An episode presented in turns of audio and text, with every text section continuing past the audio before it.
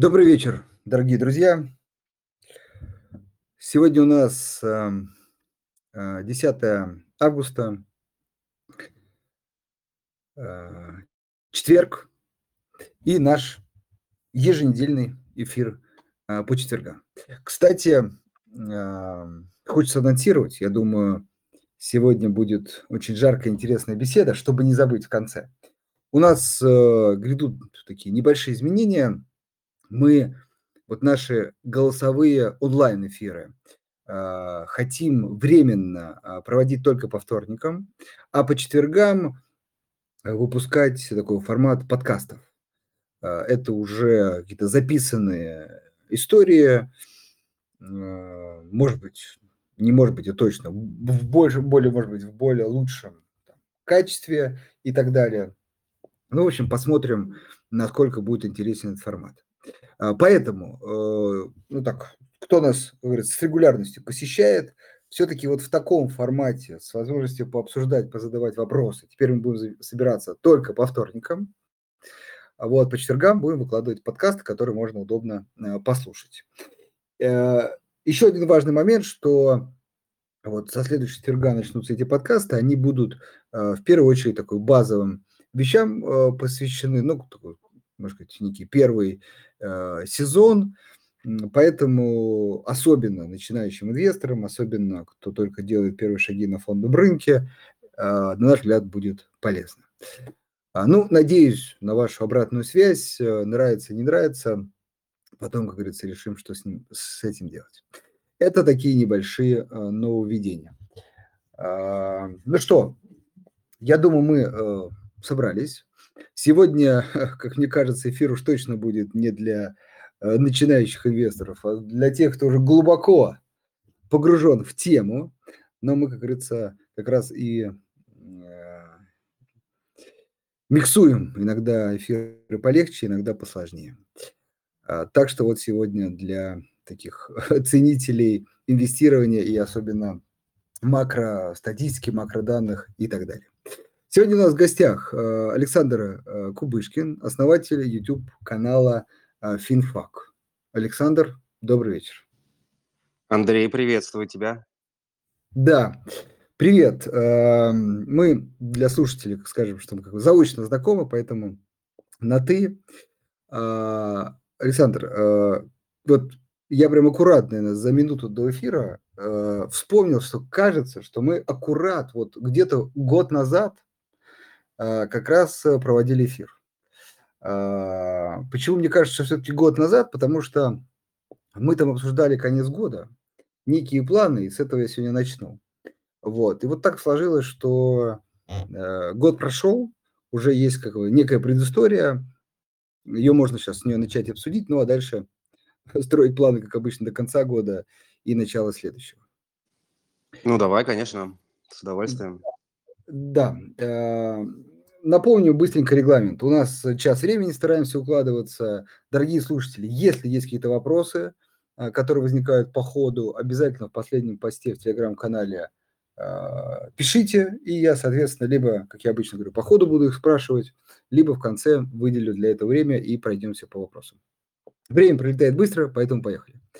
Смотри, первый вопрос следующий. Вот я на самом деле очень хорошо помню прошлый эфир, а, потому что это действительно очень важная тема. Мы обсуждали э, тогда, а, и, как ни странно, год прошел, а тема на самом деле та же, но, наверное, действительно в макроэкономике и в экономике глобальной э, все не так быстро происходит, и год, наверное, ну, все-таки важный период, но иногда такой, какой-то, может быть, шаг, два для мировой экономики. Так вот, в тот раз мы э, обсуждали повышение ставок, а, опять же, ожидали э, рецессии, начала рецессии, и э, все-таки, я помню, пришли к выводу, что к концу года, а, осенью, к концу года она должна так или иначе случиться. Я помню, одним из главных факторов, который ты называл, это рост запасов а, в США, вот, ну и как бы такой некий предвестник. Вот смотри, вопрос первый. Год прошел, вот, ну, наверное, кажется, что, да, с одной стороны, рецессия с повестки не ушла, но, с другой стороны, так и не наступило. Вот давай с этого начнем. Как ты считаешь, почему это произошло? И ждешь ли ты уже вот, как это, в 2023 году, в августе, всё-таки рецессию к концу этого года или, может быть, началу следующего?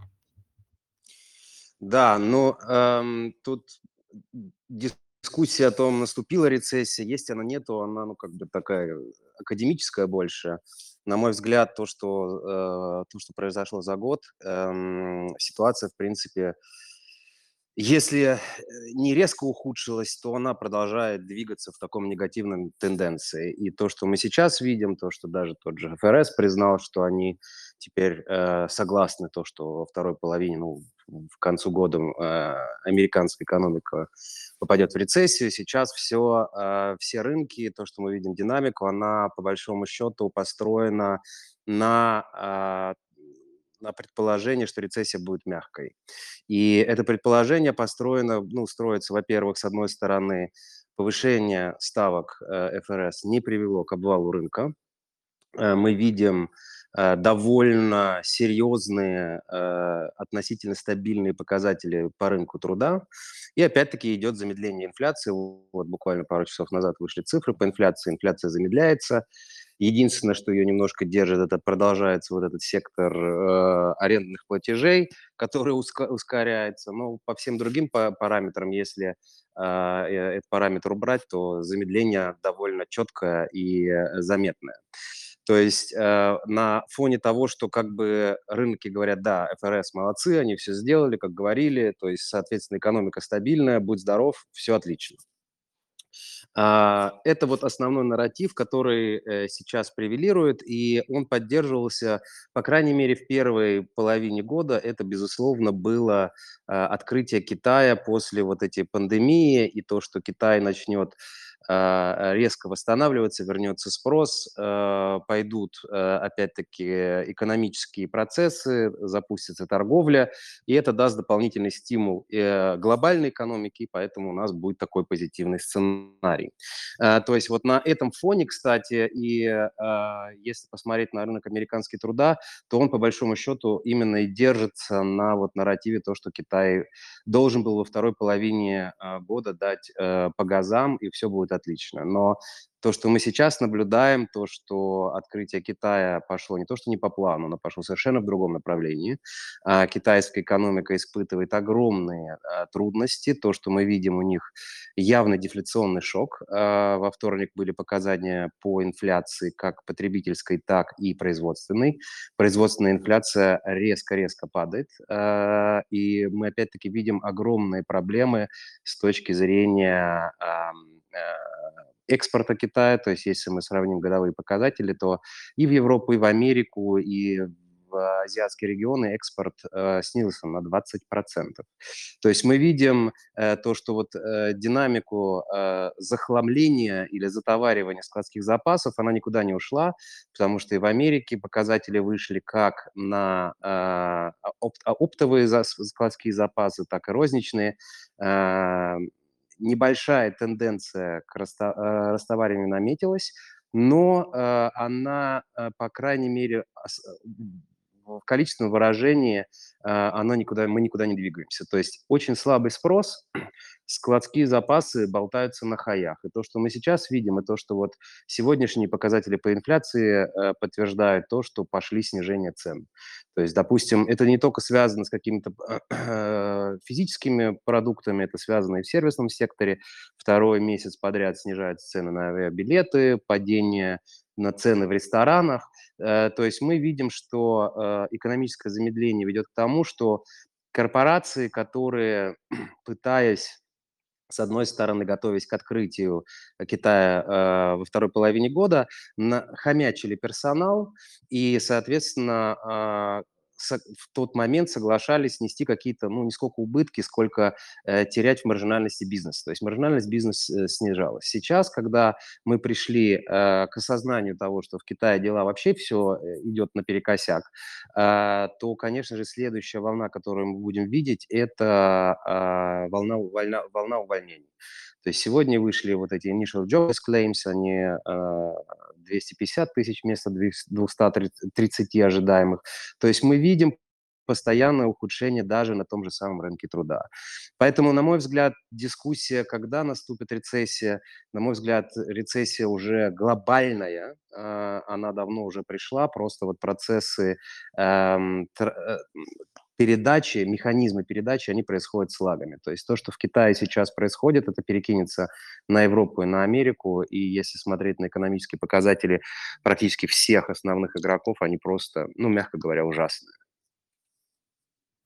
Хорошо, э, давай попробуем размышлять э, в том плане, что ну, вот если послушать там заявление ФРС и сторонников за повышение ставок, то они как бы говорят, что есть риск того, что если, ну, скажем так, не повышать ставку или, может быть, начать превентивно ее уже даже понижать с учетом того, что ты говоришь, есть риск нового всплеска инфляции, ну и как следствие там опять необходимости повышать, и может быть даже еще сильнее, потому что она уже как бы будет такая более заякоренная, да. Вот, э, ну, как, знаешь, как, если попробовать помыслить вот с этой логики, а, то как ты считаешь, почему все-таки вот сторонники этой истории, да, не, ну, по крайней мере, там, ФРС, они что же, знаешь, как бы не враг себе, да, а, они, ну, тоже обладают всей этой информацией. Все-таки, по крайней мере, пока игнорируют эти факторы и продолжают бороться с инфляцией.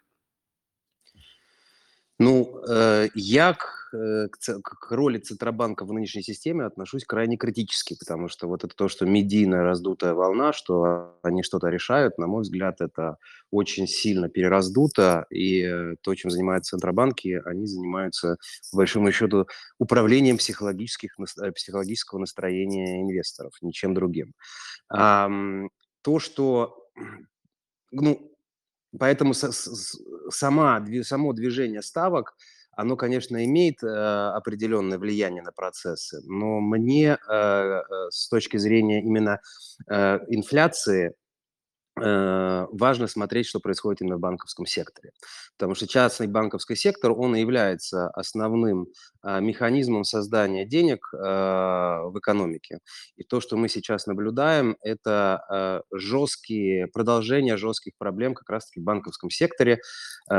Последние две недели совершилась продажа вот многострадального банка PacWest, который, которого задело как раз-таки кризис в марте, который развивался в банковском секторе, они не пережили, э, их под шумок э, продали относительно маленькому игроку.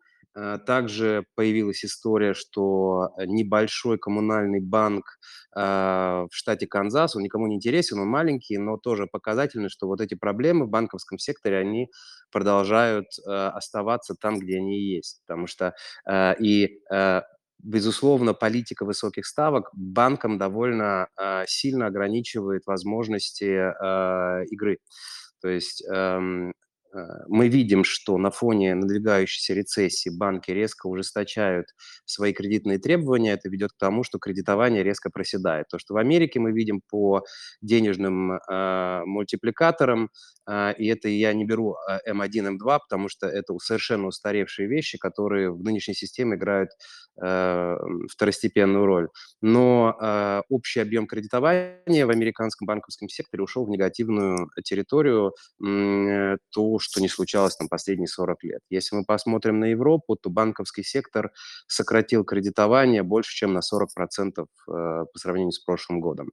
Э, соответственно, у нас идет резкое сокращение кредитования, это значит, что экономика э, на фоне ухудшения ситуации, как раз-таки, когда э, компаниям нужна определенная ликвидность, возможность управлять э, кассовыми разрывами, рабочим капиталом, эти возможности сужаются. И на это, конечно же, центробанки довольно серьезно влияют, потому что банки, зная, что риски постоянно растут, кредитовать корпорации в нынешнем, в нынешнем мире смысла особо нету. И это только еще больше ухудшает на самом деле ситуацию. И то, что, к чему мы сейчас двигаемся, это на самом деле э, вот так называемый credit crunch. То есть credit Crunch – это то, что происходило в 2008 году, когда банковская система на фоне вот этих дисбалансов и довольно жесткой динамики просто схлопнулась, и когда главные игроки, это дилеры, самые крупные банки, просто сказали, что для нас э, вести бизнес риска, слишком рисково, и мы ликвидность рынка убираем.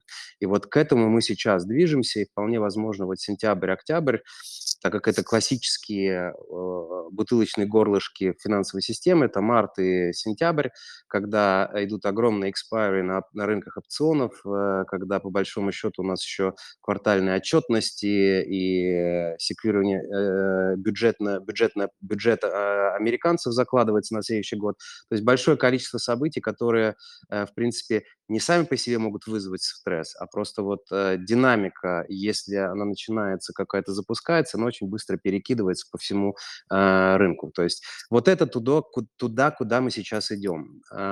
И когда мы говорим про инфляцию, то, а, безусловно, вот э, долгосрочная структурная инфляция, а, если смотреть с классической понятия теории, то это, конечно же, а, серьезное увеличение денежной массы. Этого мы не видим, потому что банковский сектор загибается. То есть сейчас мы входим э, как раз-таки в дефляционную, э, в дефляционную какую-то э, динамику, э, которая рано или поздно приведет э, вот так называемому этому credit crunch, и которая должно будет вызвать ответную реакцию со стороны как правительства, так и центробанков. И на этом фоне, э, конечно же, у нас появится новая регуляторика, появится новая ликвидность, которая вполне возможно на самом деле позволит долгосрочно закрепить инфляционный тренд. Но то, что вот это предсказание, то, что инфляция вернется, она по большому счету построена на периоде послевоенном, то есть у нас были там с 45 по 50 второй год, то есть у нас было три волны инфляции, была первая волна, потом она упала, и потом вторая волна была еще больше, и вот сейчас, по большому счету, рынок как раз-таки вот это закладывает, что э, рестриктивная политика центробанков приведет к проблемам э, в экономике и заставит, опять-таки, уже на государственном уровне проводить большие, широкие программы стимулирования, что приведет как раз-таки к инфляционному сценарию. Эм, на мой взгляд, пока рановато, потому что мы сейчас э, катимся пока вниз. Хорошо, вот смотри, такой важный момент. Вот э, про кредитование абсолютно согласен, но кажется, что, собственно, это то, что и добиваются центральные банки многих стран. То есть таким образом, сокращая кредитование, э, либо со, не знаю, там, либо со стороны самих банков, либо, э, либо делая способствуя повышению ставок, ставок, просто сами люди не берут, неважно, да, как раз денежная масса не растет, кредит не растет. Это же и есть как бы меры борьбы с инфляцией. И они вроде бы, да, как пока, по крайней мере, дают э, какие-то плоды. Как мне кажется, смотри, ты говоришь, вот это приведет к чему-то, ну и там далее, далее. Ну так кажется, сейчас мы решаем проблему уже с инфляцией. И вот кажется, опять же, что, собственно, меры, которые действуют, вот это вот про ликвидность, про банки, оно все, собственно, и призвано а, побороться с инфляцией. А, ну, как бы, если э, будет реализовываться сценарий а, тот, о котором ты говоришь, то, собственно, как раз инфляция замедлится, то есть как бы проблема инфляции уйдет, ну и мы как это, да, приступим к решению другой проблемы, да, всегда постоянное решение какой-то, э, каких-то проблем. В общем, еще раз, если на круг зайти. Вопрос следующий. Сейчас вот есть инфляция. То есть давай так, э, вот ФРС, например, неправильно делает. А как правильно бы поступить? То есть инфляция есть, но есть э, там макроданные, которые как бы сигнализируют о каких-то будущих проблемах, но есть текущее. То есть тогда с твоей точки зрения, что сейчас надо делать, например, центральным банком, чтобы и все-таки с инфляцией это справиться? Ну и не привести к тем проблемам, о которых ты говоришь. Um, ну, тут очень uh, много факторов, которые на самом деле uh, нужно учитывать. Um, опять-таки, в моем мире э, влияние центробанков на э, общую экономическую ситуацию, оно явно преувеличивается. Э, нам нужно учитывать э, тот компонент, что, что экономика сама по себе глобальная, то есть мы все друг с другом перезавязаны, а, а центробанки по своей природе сами по себе являются э, локальными регуляторами. Почему ФРС та же самая довольно удачно последние 20 лет могла проводить свою политику и довольно она, ну как бы, если вчитываться, конечно, они э, мазали постоянно, но в принципе с точки зрения инвесторов считается, что ФРС это как бы центробанк всего мира, они могут этим э, процессом управлять, потому что у нас в фазе глобализации была э, по большому счету политика всех центробанков выстраивалась в фарватере политики ФРС. То есть у нас была довольно а, гомогенная структура а, политики центробанков по всему миру.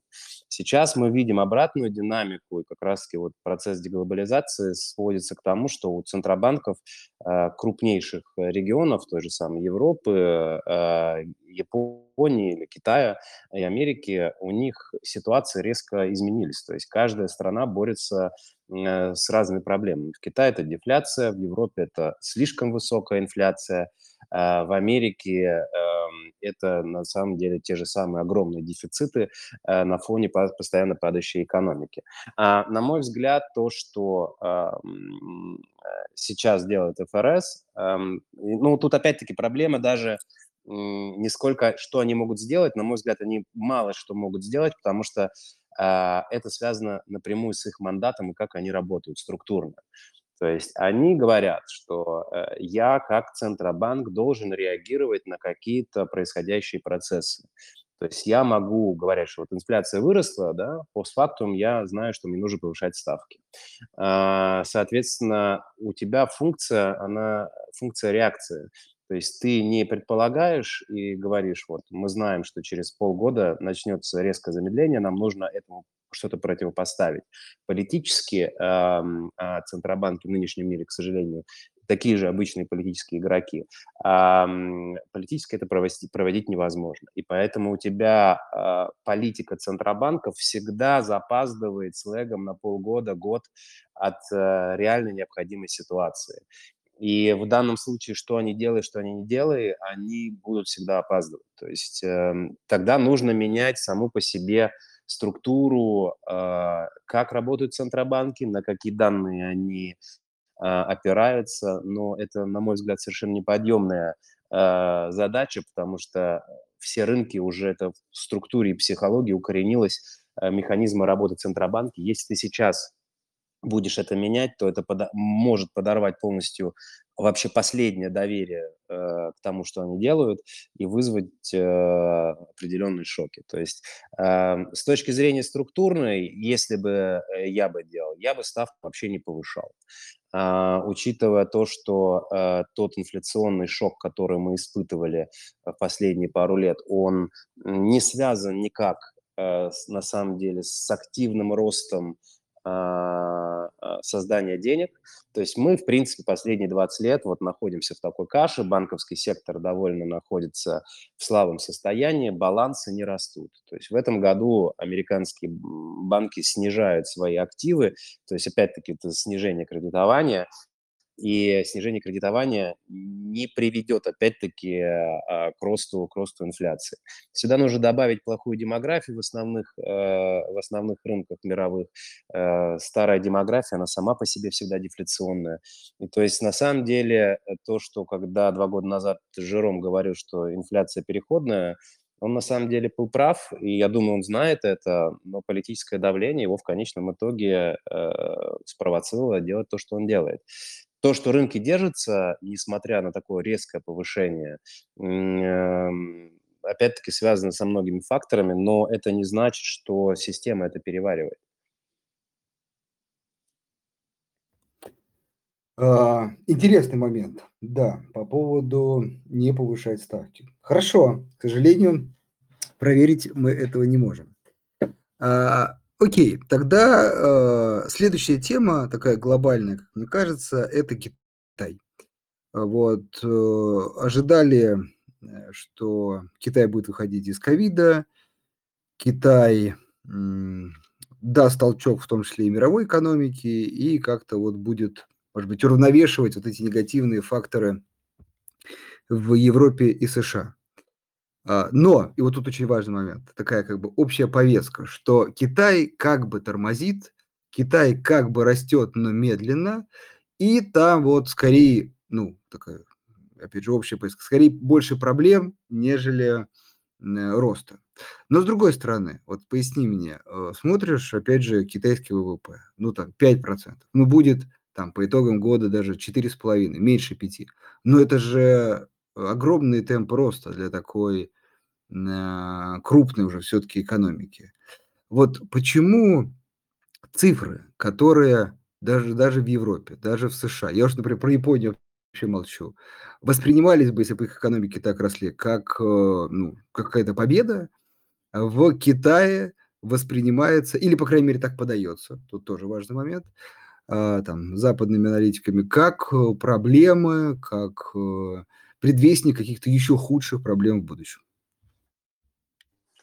А, ну, смотри, во-первых, нужно а, к китайским данным всегда относиться с определенной долей скепсиса. А, в этом году они, кстати, резко сократили а, количество данных экономических, которые доступны именно аналитикам на, а, в, на Западе. А, то есть эту всю ситуацию, то, что там реально происходит, мы не знаем. Безусловно, то, что они растут там 5% по сравнению с японцами, это, конечно, супер, но как и с инфляцией, тебе же важен не основной, главный уровень, а тебе важно отклонение от того потенциала. То есть они, в принципе, э, учитывая их экономику, при нормальной экономической ситуации должны расти намного больше.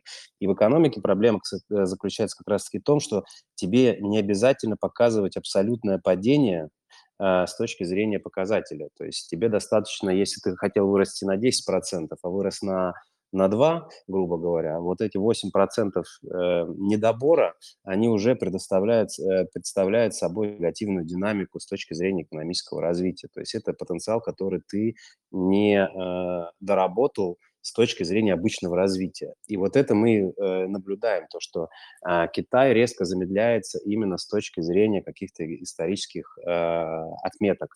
А замедление Китая ведет как раз-таки, вот, э, к сырью можем перейти, ведет как раз и ко всем перетрубациям, то, что мы видим на сырьевом рынке. Потому что Китай, конечно же, как основной э, производитель ну, э, продуктов э, в мире. То есть он, конечно, является самым крупным а, потребителям э, ресурсов. И то, что мы увидели в этом месяце, то, что впервые упал импорт из России за последние три года, то есть э, резко просели практически все импортные показатели. А, импорт нефти просел по сравнению к июлю прошлого года, это вчерашние данные, сейчас могу ошибиться, по-моему, на 15-17%.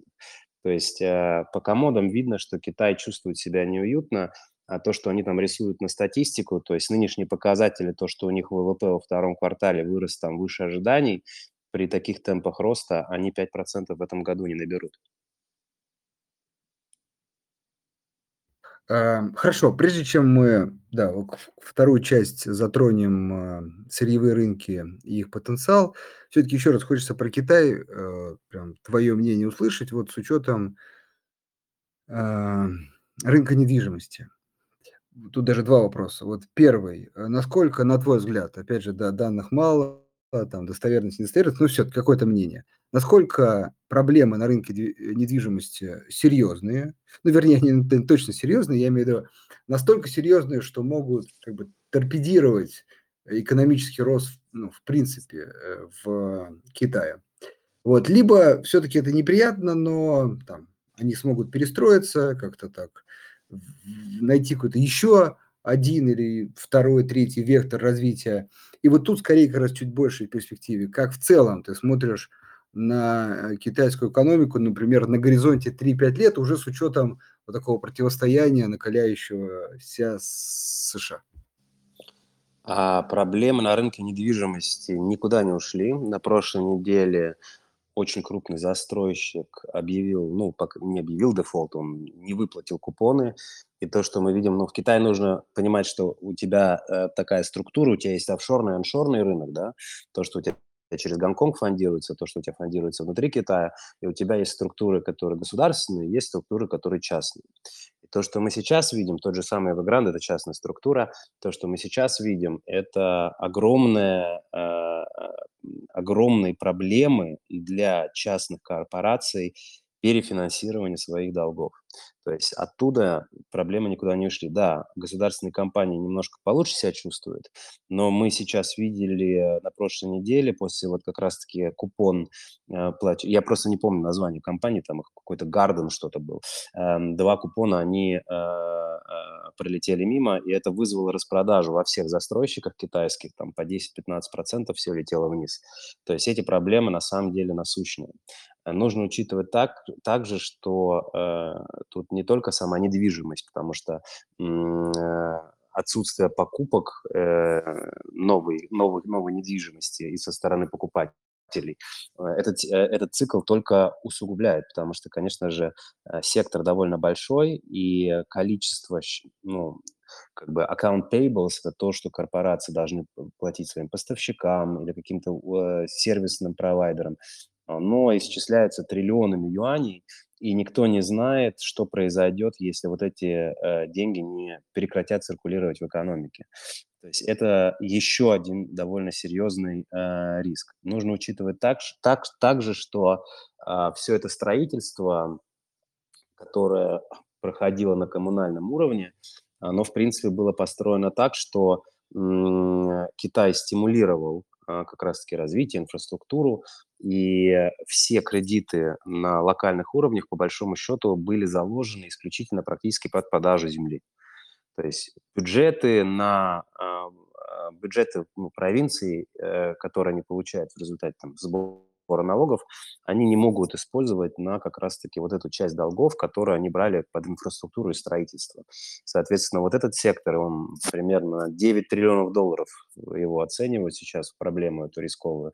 То есть э, там потенциально э, вот строительный сектор еще сильнее может усугубить ситуацию. В Китае ситуация плохая причем такой серьезно плохая, потому что и экспорт не тянет, потому что рынки сбыта, э, как Европа, так и Америка, крайне, э, крайне плохо себя чувствует. И э, внутреннего спроса тоже нету, потому что очень большая проблема как раз-таки с точки зрения спроса. И хотя сами по себе безработица выглядит пока еще неплохо, но если разбивать там по, по разным возрастным когортам, то особенно молодежь, э, э, у них там серьезные проблемы. И как раз-таки с точки зрения рынка труда, там тоже динамика сейчас становится довольно серьезно негативной.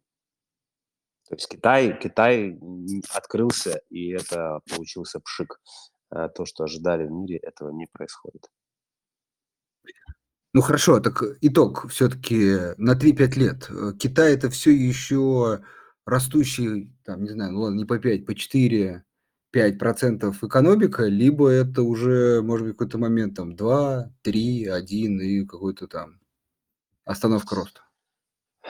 Эм, ну, я думаю, что-то они, конечно, рисовать себе будут. То есть, э, опять-таки, в 2017 году товарищ Кси сказал, что, ребята, мы понимаем, что система не работает, и то, чем сейчас Китай занимается, это управлением экономического вот именно падения. То есть я ожидаю, что показатели экономического роста и вот основные показатели в Китае будут продолжать замедляться. И э, для меня больше, более интересный фактор как раз-таки э, терки Китая с американцами, потому что то, что мы наблюдаем сейчас, и то, что американцы очень сильно начинают закручивать санкции для крупных игроков, которые инвестируют в Китай, то есть инвесторы, которые э, шли раньше э, в Китай в поисках как раз-таки повышенной доходности, резко, резко снижают э, свои капиталы и уходят из Китая. Но тот же самый венчурный капитал или там private equity, сокращение примерно там со 100 миллиардов в прошлом году на 15. То есть мы видим, что вот эта изоляция капитала, она происходит на фоне, просто говорят, что, видимо, э, геополитическая ситуация будет усугубляться, и вместо того, чтобы рисковать, легче э, мимо ходить. С этим может быть и связано то, что опять вылезли вот эти товарищи Alibaba и Tencent, и вдруг они неожиданно э, пошли разговоры, что э, Китай там как бы дает индульгенцию, и теперь они смогут опять пом- помогать э, двигать экономику вперед. Ну, нет, то есть э, я думаю, плохо будет везде, э, как Китай с этим справится, э, посмотрим. Но у них очень серьезные проблемы. То есть я бы... Китай для, для меня э, Южная Азия, Южно-Восточная Азия намного интереснее, чем Китай в данном случае. Хорошо. Э, тогда есть у меня еще один вопросик, но я думаю, да, наконец его оставим, если останется время. Вот тоже большая такая важная тема. Я тоже слежу за а, твоими там, YouTube э, эфирами и так далее. Как мне кажется, а, одной из важных мыслей, которые ты говоришь, как говорится, что делать в этой ситуации, это как раз э, а, сырье и, ну, как способ инвестирования сырьевые компании.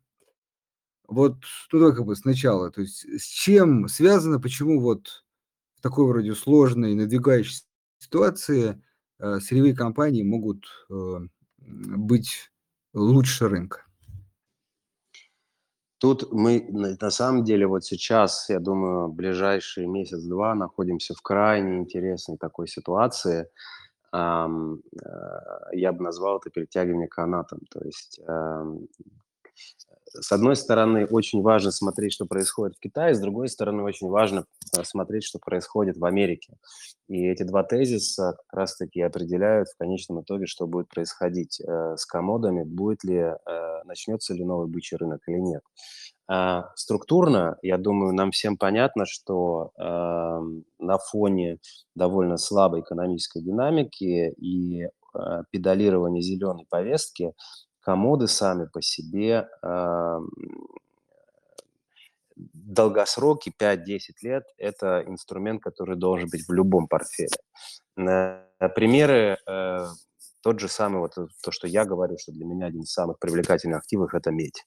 Потому что медь – это абсолютно все, это не только электромобили, это опять-таки то, что необходимо с точки зрения сетей. То есть, ну, дам тебе пример, допустим, да, то есть в Америке, э, если ты построил там парк э, солнечных панелей, ну, или там ветрогенераторы поставил, то средняя э, продолжительность подключения к сети, то есть ты построить, ты его построишь, у тебя занимает примерно полтора года. То есть ты построил, и полтора года у тебя эта фигня просто стоит где-то, э, ничего не делает.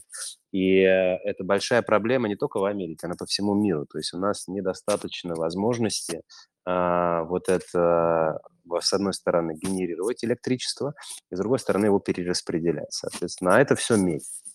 Соответственно, инвестиции, все, что связано с электрогенерацией, с, электро, с электросетями для меня такой easy call на легкий такой вот, можно спокойно сказать, что, ребята, 5-10 лет эта тема будет работать, потому что деньги туда будут впихиваться, э, будь здоров. А структурно у нас практически по всем комодам ситуация э, выглядит следующим образом, что эм, э, спрос будет огромен, так мы все решили перейти на зеленую э, повестку, а предложения недостаточно потому что индустрия крайне недоинвестирована. Э, средний запуск любого какого-нибудь проекта, там, шахты или прочего, она занимает от 10 до 15 лет. Э, соответственно, на примере лития это хорошо можно рассмотреть. Понятно, что если мы будем продолжать э, такими темпами менять наш автопарк и ездить на электроавтомобилях, то сейчас в мире примерно 52-54 проекта по новым месторождениям. Э, притом некоторые расходят уже в стадии, в стадии, в стадии разработки, некоторые только на стадии планирования. Вот если мы все эти проекты запустим, если мы их запустим, то нехватка лития э, будет составлять все еще 50%. То есть там миллионами тонн, которые брать просто неоткуда. И, соответственно, у нас либо будет это отображаться э, как отказ от какой-то зеленой повестки, либо как будет выражаться чем через более высокую цену. И это э, принципе, относится к абсолютно всем комодам, в том числе э, и той же самой э, уран, та же самая нефть, все, что хочешь, никель, э, кобальт, все, все, все это на самом деле находится в структурном, долгосрочном вот таком бычьем рынке. Другой вопрос, когда этот рынок запустится, потому что если смотреть относительно оценки э, рынка акций по отношению к комодам, то мы сейчас находимся на очень низких уровнях, то есть комоды сами по себе крайне э, дешевые. Но э, учитывая то, что у нас идет дефляционная динамика и, э, соответственно, спрос, когда у тебя рецессия, спрос на комоду, потому что строить нечего, никто у тебя не покупает, он падает. Это мы видим, кстати, очень хорошо и цены на медь, и цены на соотношение меди к золоту. То есть был какой-то небольшой отскок, пока все ждали, что Китай откроется. А потом, когда произошло осознание того, что этого не произойдет, а, комоды сейчас продолжают находиться все, в принципе, под давлением. За исключением нефти, кстати, что интересно. Э, можно об этом отдельно поговорить, почему это так происходит. Но вот для меня нынешняя динамика, параметр, который в основном смотрю, что произойдет, это доллар и юань. С одной стороны, мы увидели то, что DXY сходил ниже 100. С точки зрения технического анализа это довольно была серьезная отметка, как которую пробив, в принципе, можно было исходить из того, что доллар а, будет снижаться довольно сильно. При снижении доллара а, само по себе а, динамика крайне позитивна как для комодов, так и развивающихся рынков. А, в принципе, от этого мы сейчас пока еще далеко не ушли, то есть хоть и по DXY мы сейчас на 120 чем-то находимся, но эти отметки в ближайшие пару недель все равно тестироваться будут. А, почему доллар мог снижаться, это, безусловно, вот эта э, динамика, то, что американцы резко наращивают бюджетные дефициты, то есть э, 2 триллиона долларов, то есть с мая заимствования только в третьем квартале поднялись на 300 миллиардов, э, вызвано в первую очередь тем, что налоговые поступления на фоне замедляющейся экономики у них становятся хуже, и плюс, конечно, платы по процентным платежам, которые выросли благодаря вот э, политике Жерома Паула.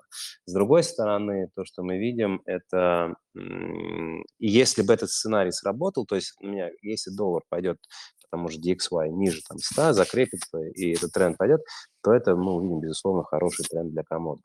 С другой стороны, то, что мы сейчас видим, и этот сценарий реализовывается, к сожалению, это а, большие проблемы в Китае, как мы говорили. То, что китайцы, для меня самый важный беспокоящий фактор, это то, что последние недели китайцы очень активно пытаются манипулировать курс юаня.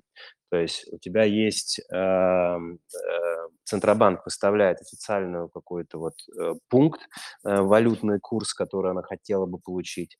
То есть на этой неделе мы уже увидели юань 7.22, 7.20, 7.21, ну сейчас 7.20 где-то плюс-минус. Нужно учитывать, что Центральный банк Китая старается держать курс юаня э, примерно 7.12, 7.13.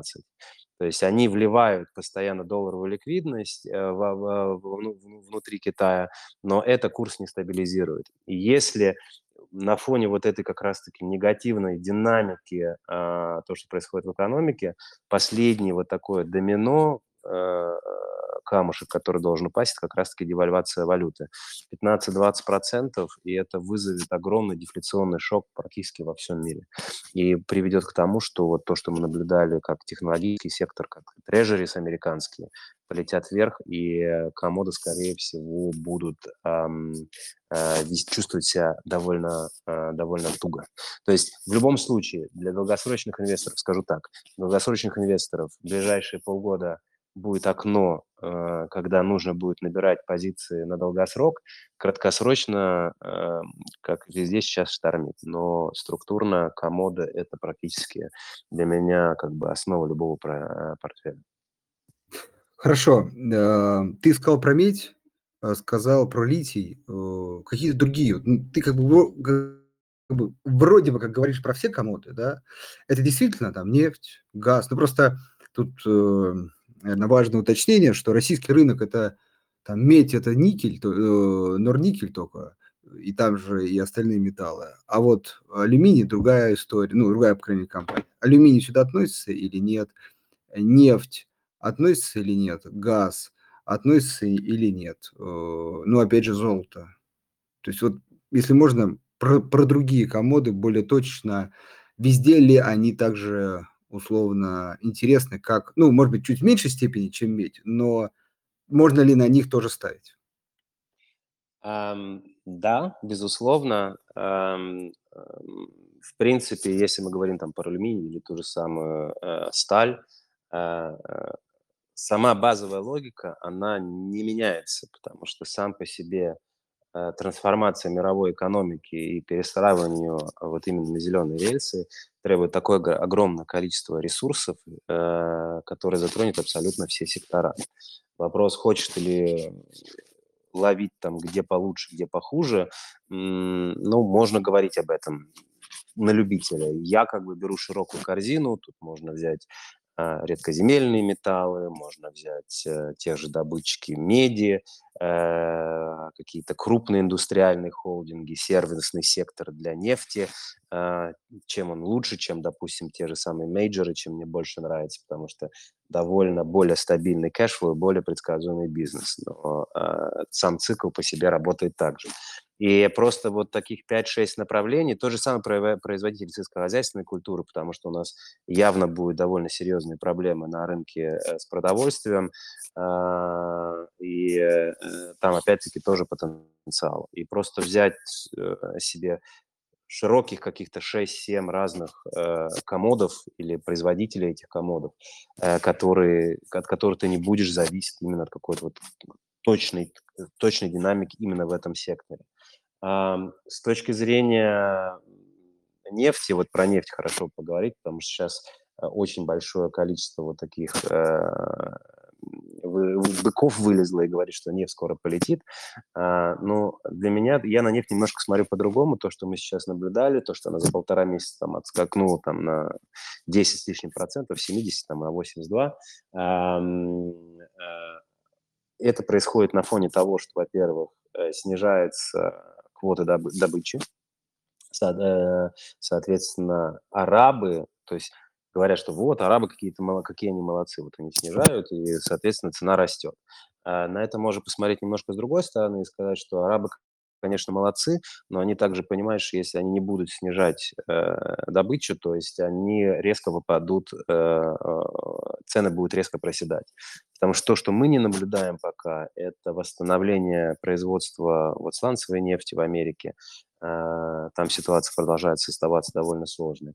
И, соответственно, структурно у тебя э, спрос на нефть продолжает расти, а возможности э, расширять производство ее нет. Мы просто сейчас попали в ситуацию, когда искусственно держатся цены э, э, ОПЕК+.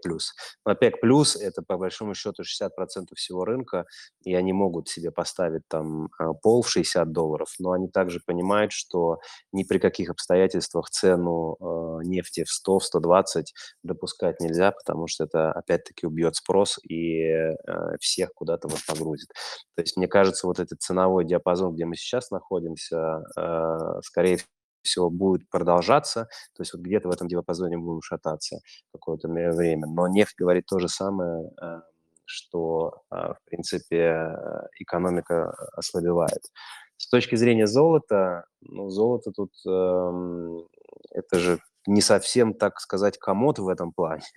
То есть это в моей логике я на золото смотрю, это больше как, э, как, как, как форма денег, да, то есть то, что мы сейчас наблюдаем. И я не буду сейчас даваться в дискуссии про дедоляризацию, потому что она ничего общего не имеет.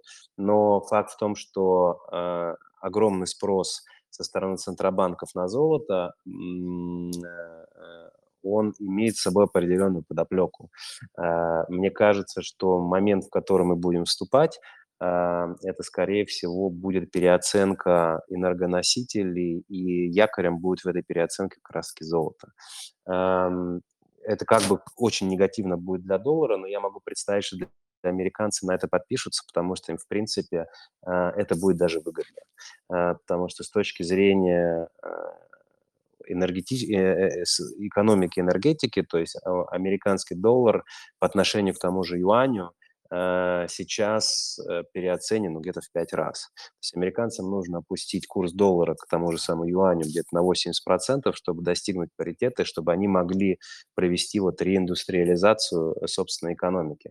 То есть вот такой элемент я могу представить себе. Для меня золото как раз-таки защита э, с точки зрения как вот reference asset, который э, даст возможность э, проводить оценку других рисковых активов э, как базовый элемент. Э, на золото, поэтому я смотрю крайне более, что, что оно болтается вот такое количество времени э, в этом канале, ну, ничего страшного, э, потому что те процессы, которые мы сейчас видим, они, безусловно, ведут к тому, что, опять-таки, все дискуссии про БРИКС и прочее, прочее, ведут к тому, что золото будет получать все больше и большее значение именно с точки зрения как расчетной единицы или единицы, которая тот же Китай может использовать в своих торговых платежах. То есть то, что вот, грубо говоря, э, у нас идет сейчас доллар упадет, и, и китайцы будут использовать юань как базовую валюту, это ничего общего с реальностью не имеет, потому что, во-первых, они не могут это сделать, у них нет для этого ни инфраструктуры, ни рынка. А то, что это помогает сделать, это снижает давление Китая в зависимости от доллара. То есть вы, грубо говоря, э, ты покупаешь в Бразилии, Китай покупает в Бразилии там сельскохозяйственные культуры, сою и прочее, прочее, прочее, расплачиваются в юане, и одновременно весь ширпотреб, который э, Бразилия закупает в юане, там типа гвоздей и прочего, она оплачивает в тех же самых юанях, и вот эта разница, которая остается на балансе, она может в Шанхае на золотой бирже грубо говоря, конвертироваться в золото. И при том, что это Китай будет продавать не свое золото, а это будут продаваться биржевые э, слитки, которые будут покупаться в Лондоне и в Нью-Йорке. То есть дополнительно еще стучек вытягиваешь из э, западной банковской системы. Э, в этом плане золото для меня ну, как э, обязательно в любом портфеле. То есть это защита от самого большого трэша, который ну, как бы медленно-медленно, но вроде все продолжает нам подходить. Хорошо. И, может быть, вот э, под финал как раз вопрос. Вот исходя из того, что ты рассказываешь, э, кажется, что ты э, ожидаешь, ну, особенно вот сказав обесценение доллара там на 80%, это большой инфляции в мире. Вот. Так ли это? И вопрос как следствие, не будет ли, собственно, опять ФРС там, или другие центральные банки с этим бороться, и, собственно, опять, э, не знаю, угнетать экономический рост и, ну, комоды, например, как вот сейчас или в ближайшее время, не, ну, может быть, и будут расти, но не столь быстро. Эм, ну, я просто смотрю на комоду как относительный, да, то есть relative trade, то есть если мы посмотрим, где находятся э, там акции Apple, там 33 PE, и у них постоянно падающий рост, тебе смысла покупать акции Apple никакого нету, тебе легче купить те же самые трежерис по большому счету. То есть у тебя безрисковая прибыль, которая на самом деле лучше, чем э, с точки зрения соотношения риска и прибыли, чем те же самые акции технологического сектора. Да, у нас был невероятный э, десятилетие как раз-таки для технологических акций. Как правило, эти динамики меняются. У нас был, опять-таки, очень длительный период э, укрепляющегося доллара. Это тоже циклы, которые 7-8 лет обычно длятся, нынешний цикл длится уже 11, то есть мы будем входить в фазу э, ослабевающего доллара. На фоне вот этих дефицитов доллар в какой-то момент, безусловно, будет э, снижаться. На фоне про инфляцию я вообще нужно посмотреть. Для меня для того, чтобы мы получили какую-то структурную долгосрочную инфляцию, нужно э, структурно изменить параметры работы банков. Э, то есть если банковский сектор, предположим, да, если придет там э, Лагард и Жора Паул скажут, что ребята, вы выдаете всем подряд кредиты, и 80% этих кредитов э, риск на себя берет государство, ну, ты тогда, конечно, получишь огромный кредитный цикл, и это как раз-таки будет создание денег, которое пойдет в экономику. Э, пока этого не происходит, э, то э, вероятность долгосрочной инфляции, она пока относительно невелика. Объясню почему. Потому что эм, очень сильно много, во-первых, экономический цикл, это ну, экономический рост, инфляция, они очень сильно завязаны в том числе и на демографию. И чем старее население, тем меньше оно потребляет. Соответственно, так как западные экономики сами по себе экономики потребления, и на фоне, опять-таки, большой экономической неопределенности, э, старшее поколение будет еще меньше потреблять, а старшее поколение– это там, где все бабки, по большому счету. То есть вытаскивать на фоне очень плохой демографической ситуации э, на самом деле некому. Э, и в нынешнем вот фреймворк, в нынешней ситуации, как построена система, на самом деле долгосрочную инфляцию генерировать в принципе невозможно. Для этого нужно поменять правила. Я думаю, мы их поменяем, поменяем скоро, Э, но для этого должно произойти какое-то серьезное, э, серьезное событие на рынке, какой-то кризис, а, обвал или, я не знаю, э, что-то должно произойти, что заставит политически может, сможет оправдать вот такую политику. Она придет, но пока ее я не вижу. Хорошо, и все-таки финальный вопрос.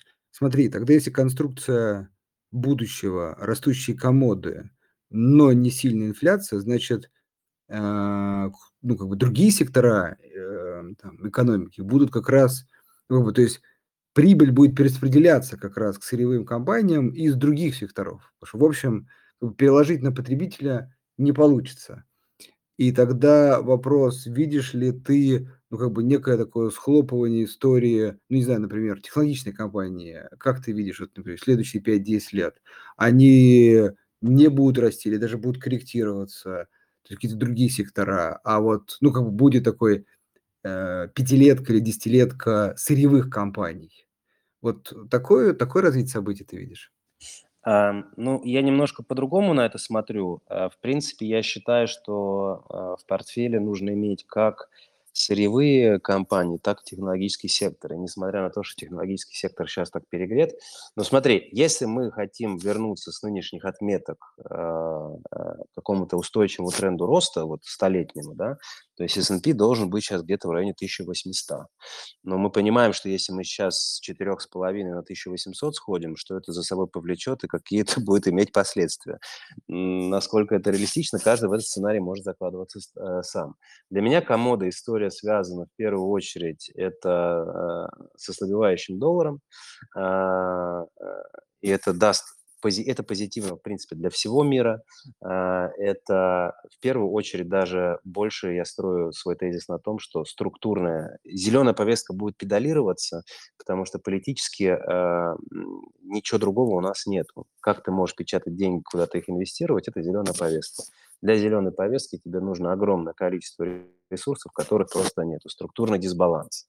С точки зрения э, технологического сектора также нужно понимать, что при стареющем населении то, что в Китае жуткая демография, в России жуткая демография, в Германии, между прочим, такая же жуткая демография, как в России, э, все, э, весь экономический рост, который потенциально может генерироваться, он может происходить в принципе только при помощи улучшения и увеличения производительности труда.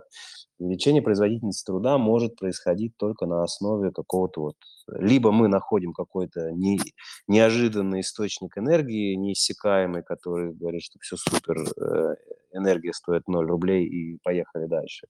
Либо тогда мы идем по пути дальнейшей автоматизации, поэтому в технологическом секторе мне есть темы, которые мне очень нравятся. С одной стороны, это, безусловно, э, вот это cyber security, все, что связано а, так как мир все равно все больше и больше э, переходит вот на эти дигитальные рельсы, и эта тема играет все более повышенную роль. Мне нравится все, что связано с автоматизацией производства, потому что, конечно, сейчас на фоне э, крайне нестабильной глобальной ситуации в, э, в геополитике мы видим, что на первую очередь для э, цепочек поставок выходит как раз-таки, ну, если не аншоринг, то, грубо говоря, ты переносишь а, производства к себе домой, а хотя бы не шоринг, то есть ты переводишь юрисдикции, которые лояльны тебе, которые тебе, а, которые тебя, грубо говоря, не кинут. С этой точки зрения, то, что э, там э, Apple залез по уши в Китай сидит и не может, пытался перенести производство в Индии, не получилось. Мы видим то же самое TSMC, то есть вот эти, то, что они пытались строить э, завод э, чипов э, в Аризоне, сдвинули на два года, и не потому, что там у них нет денег, а потому что просто нет рабочей силы, которая может это сделать. То есть вот, эти, вот эта проблематика сама по себе, она будет продолжаться, и ты решать вот эти проблемы можешь в принципе, практически только увеличивая процесс автоматизации. Потому что все, что связано с индустриальной автоматизацией, на мой взгляд, будет супер работать. И, ну, можно опять-таки говорить какие-то там вот датчики типа 5G, 6G. Вот эти темы, они будут с точки зрения играть все более повышенное значение, потому что вот именно Internet of Things, IoT, оно будет приобретать все больше и больше веса. Для этого, с одной стороны, нужна огромное количество энергии, а с другой стороны, ну, допустим, чат GPT, знаешь, что Э, один день э, работы чат GPT обходится э, OpenAI в 700 тысяч долларов. То есть, ну, если ты умножишь на 100, ты примерно получишь, и на, на 350 ты примерно получишь, какие косты у них только уходят на сервера и на энергетику. И это самая большая проблема, кстати, сырьевых компаний, то, что я просто закину как мысль, я не буду развивать, э, то, что мы смотрим а, на компании технологического сектора как как asset light, то есть там нету активов, они продают какой-то софт, это код, который легко скалируется, который не требует большое количество ресурсов. Возможно, то, что мы сейчас видим, э, переход вот в, в сферу искусственного интеллекта, требует огромное количество ресурсов, огромное количество капитала, огромное количество инвестиций. То есть мы видим потенциально смену парадигмы бизнес-модели. И то, что мы будем сейчас обнаруживать в течение двух, трех, четырех лет, это насколько модель, построенная на искусственном интеллекте, такая же, э, такая же профитабельная, или как это правильно сказать, такая же прибыльная, как и модель, которую эти технологические гиганты использовали последние 10 лет.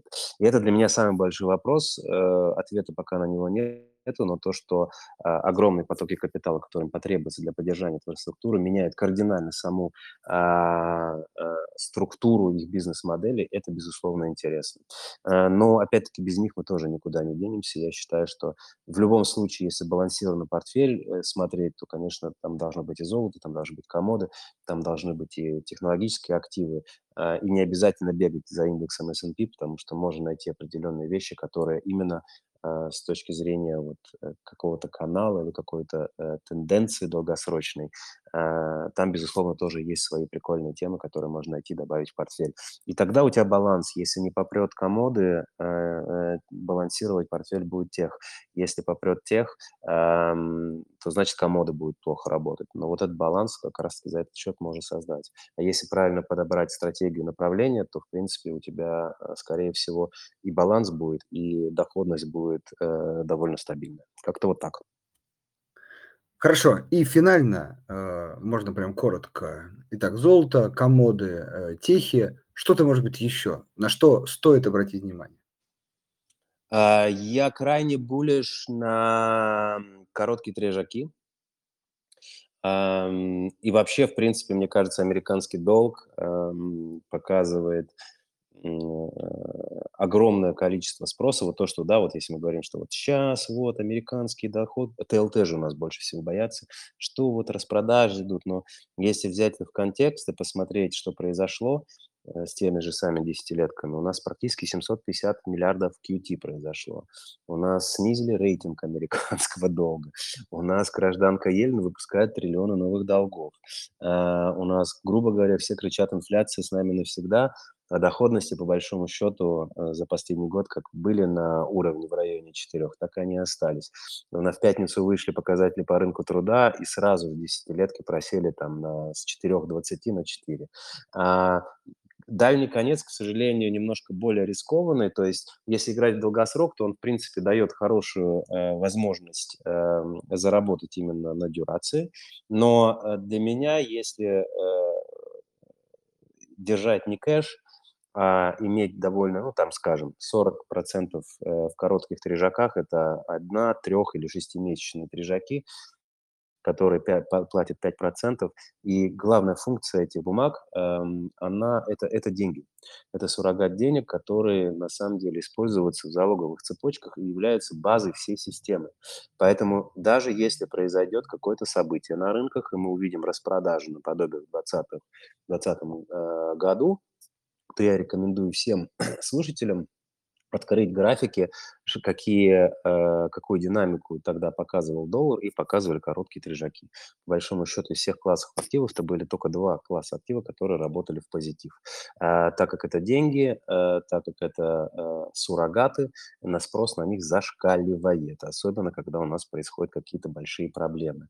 Соответственно, в данном случае вы получаете безрисковую прибыль, и в случае какого-то резкого схлопывания у вас еще есть возможность там немножко подзаработать, грубо говоря.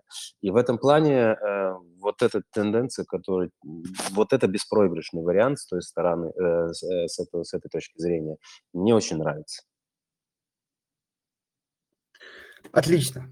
Э, большое тебе спасибо. Много чего обсудили. В конце, сказать, определили сектора. Это действительно здорово. Дорогие слушатели, надеюсь, записали. Если не успели, если в чем-то запутались, всегда можно послушать записи. Александр, Александр, тебе большое спасибо. Дорогие слушатели, вам спасибо тоже и доброго вечера. Андрей, спасибо тебе. Всем большое спасибо за внимание и, надеюсь, до скорого.